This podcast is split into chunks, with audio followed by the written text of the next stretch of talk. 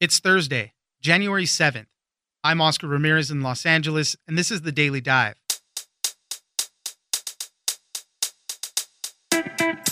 It's official. Democrats have taken control of the Senate. Both Raphael Warnock and Jon Ossoff won their Senate runoff races in Georgia, splitting the chamber 50 50, giving Vice President elect Kamala Harris the tie breaking vote. For Warnock, he has achieved many historic firsts, including the first black Democrat senator from Georgia. Maya King, politics reporter at Politico, joins us for how Warnock won. Next, with a new strain of coronavirus spreading throughout the UK and a very strict lockdown, Britain has taken a different approach to vaccinating its people. Instead of following the two shot protocol of the Pfizer vaccine, taken about three weeks apart, officials have said they will try to give more people their first dose of the shot and delay the second shot by as much as three months. Helen Branswell, senior writer at Stat News, joins us for this modified rollout. Finally, the death toll from the coronavirus in the US continues to rise, but sometimes it's hard to register the magnitude of losses. Some perspective is often needed to understand what has been lost. For instance, on average, each person in the US who has died from COVID 19 has lost about 13 years of their lives. Joe Pinsker, staff writer at The Atlantic, joins us for some numbers that make the impact of the pandemic sink in. It's news without the noise. Let's dive in. I'm just deeply grateful to be uh, a vessel uh, in a moment in which we're facing such large problems in our country, and I can't wait to get to the U.S. Senate to represent the concerns of ordinary people. Joining us now is Maya King, politics reporter at Politico. Thanks for joining us, Maya. Thanks for having me. We had on Tuesday a historic victory for Reverend Raphael Warnock in his Senate battle over Senator Kelly Loeffler. He gets a lot of historic firsts to his name in winning here. Obviously, Democrats were hoping for this win and also for a win for Jon Ossoff over Senator David Perdue. It looks like that could be likely.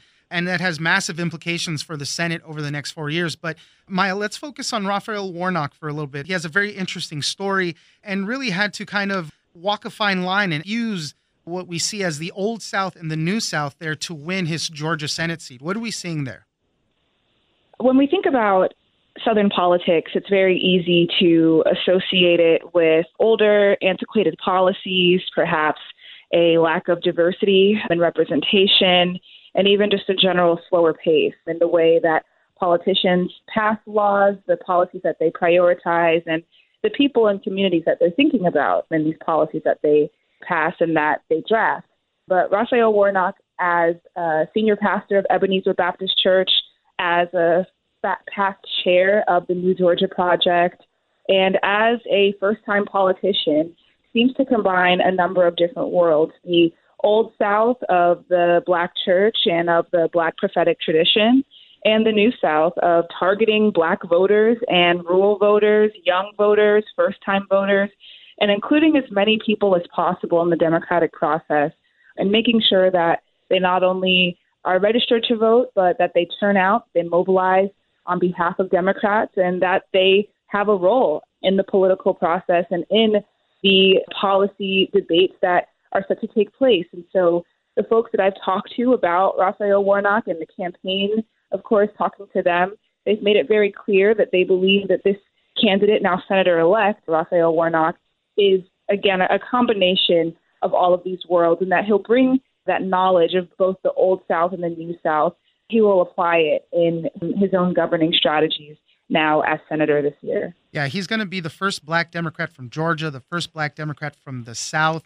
Really an impressive win there. And he had to fight back a lot of attacks from his opponent, Kelly Loeffler, attempts to basically, you know, make him look like he was a socialist, just really a lot of attacks on his character and the way he would be operating there in the Senate. And really none of that worked.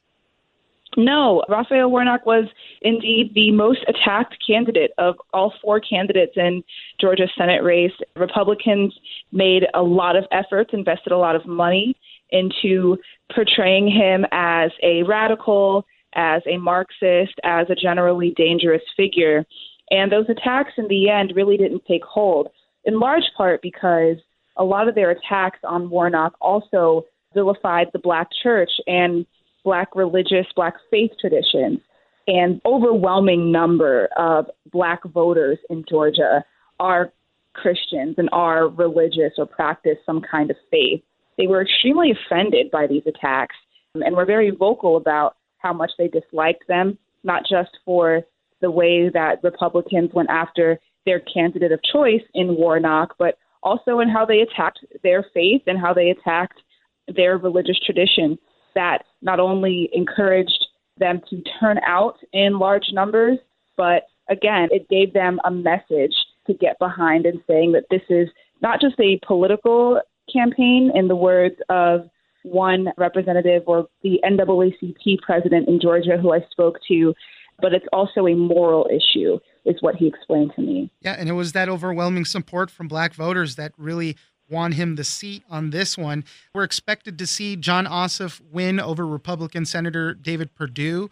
This would give the Senate an even 50 50 split with Democratic senators and Republican senators, which will be an interesting thing because that sets up Vice President elect Kamala Harris to be the tie breaking vote in any of the situations that merit it. So the Democrats are really coming into this with a very strong hand. Joe Biden, president elect, has an opportunity here to really push through things that are on his agenda and maybe get some action done in Congress, which we haven't seen in a long time.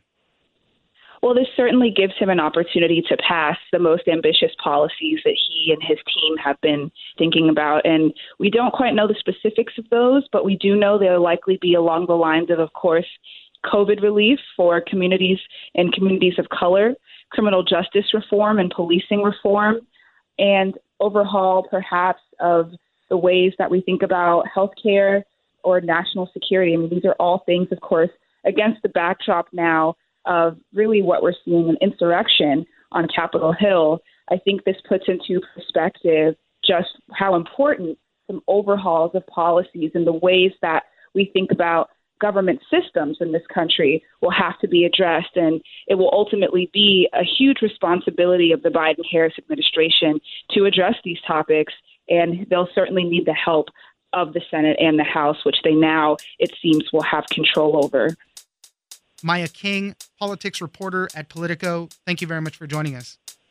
Thanks for having me.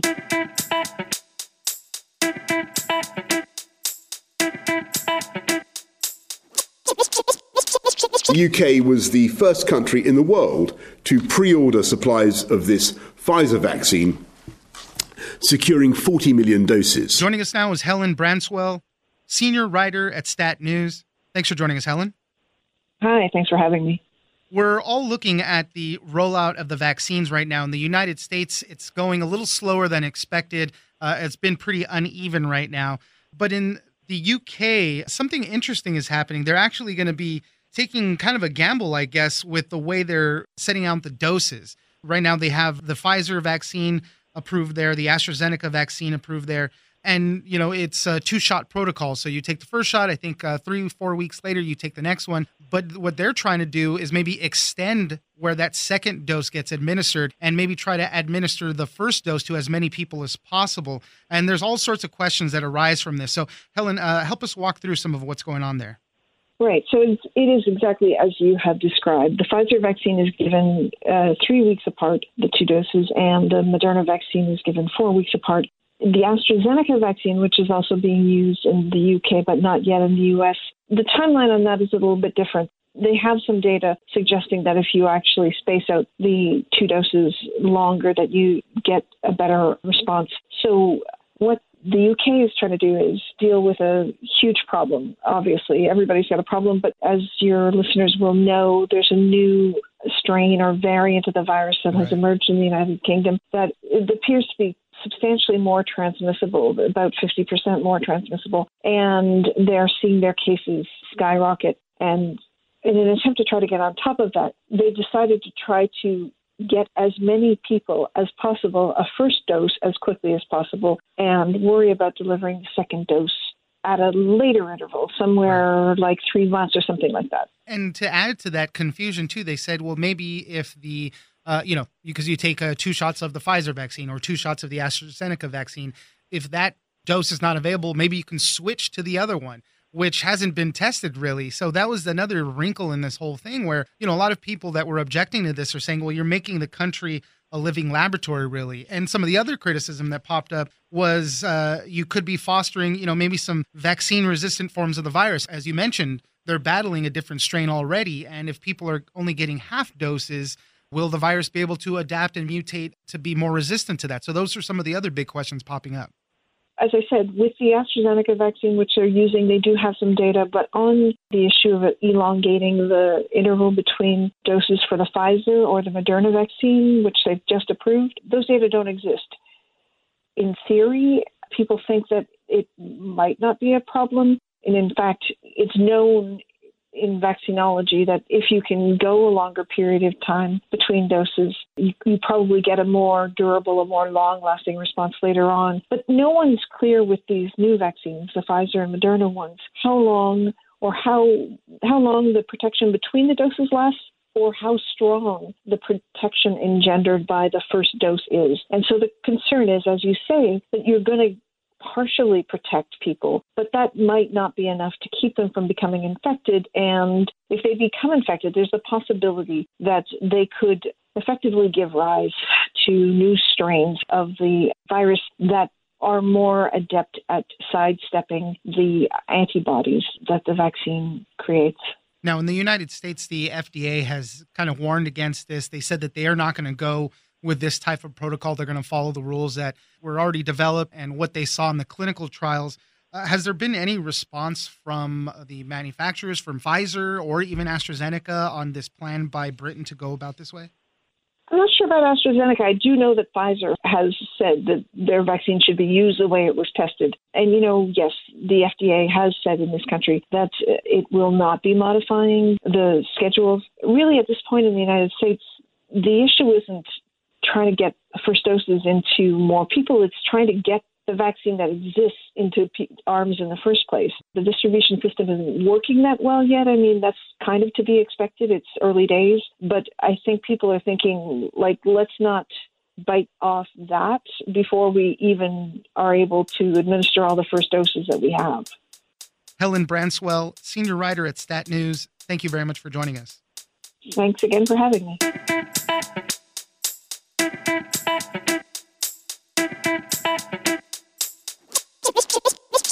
We are on track to have 100 to 150,000 Americans die of this virus uh, uh, before March 1st, before the end of February. Uh, that is an awful toll. And I think vaccines are among our most effective ways out. Joining us now is Joe Pinsker, staff writer at The Atlantic. Thanks for joining us, Joe. Thanks so much for having me. Wanted to talk about coronavirus and the numbers, the death numbers that we're seeing. A lot of times it's really hard to put a lot of this stuff in perspective. Right now, we're seeing over 350,000 deaths in the country. We just got some stats out of Los Angeles, where I'm out of.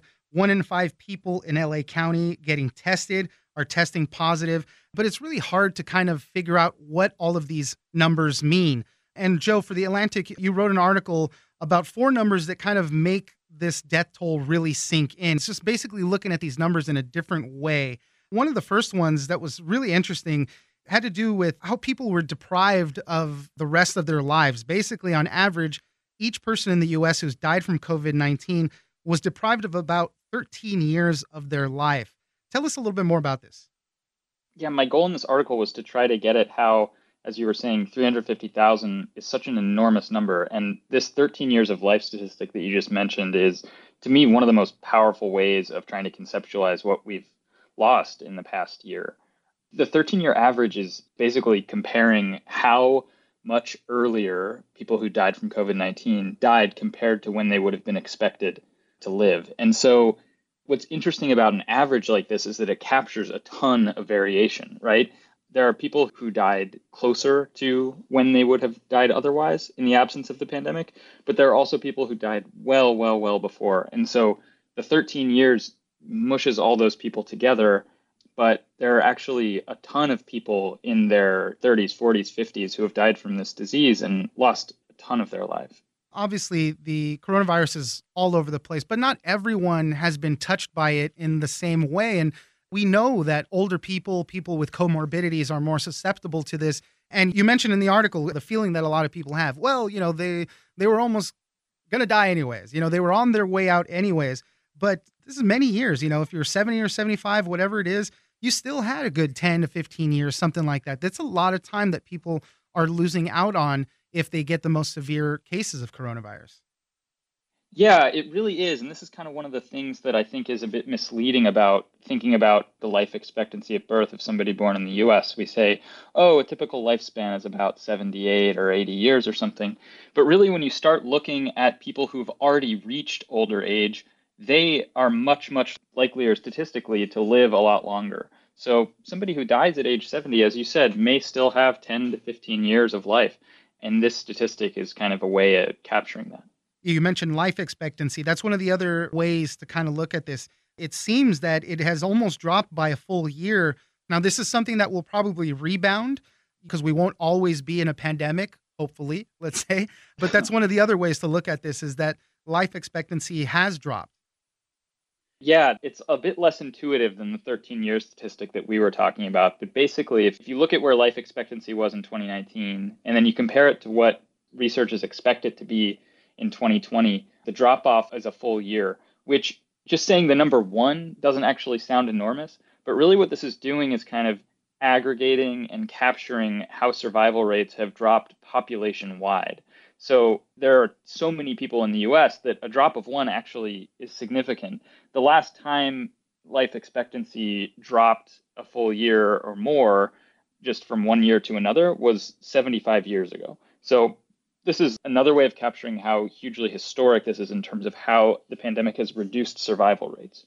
Demographics is a big one that we always hear about, and we hear that people of color are disproportionately affected by the coronavirus.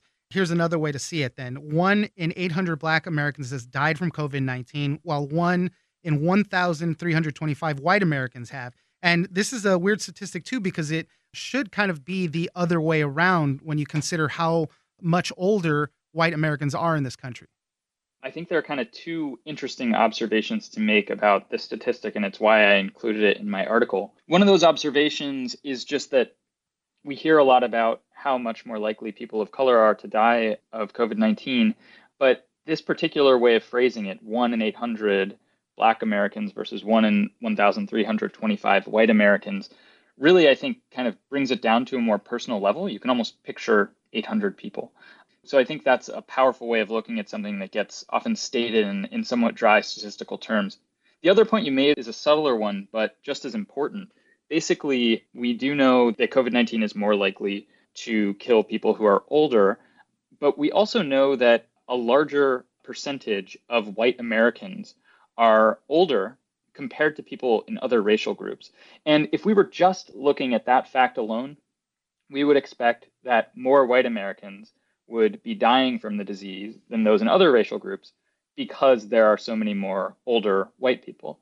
However, the opposite is the case, and you have people of color dying at much higher rates, which really underlines how, even though age would predict one thing, all these other things, comorbidities and underinvestment in healthcare among communities of color, have ended up shaping outcomes for them.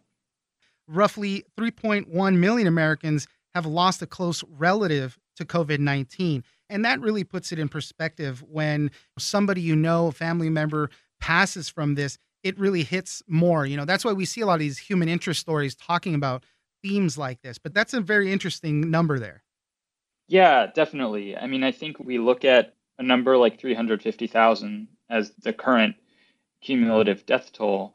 And that number, while enormous, also really, really pales in comparison to the population of the US. It's so much smaller. But looking at, as you said, the number of people who are mourning a close relative to COVID 19, that's a much larger number. It's about nine times 350,000, which yields, as you said, 3.1 million. That number is only going to keep going up. Joe Pinsker, staff writer at The Atlantic, thank you very much for joining us. Yeah, thanks for having me.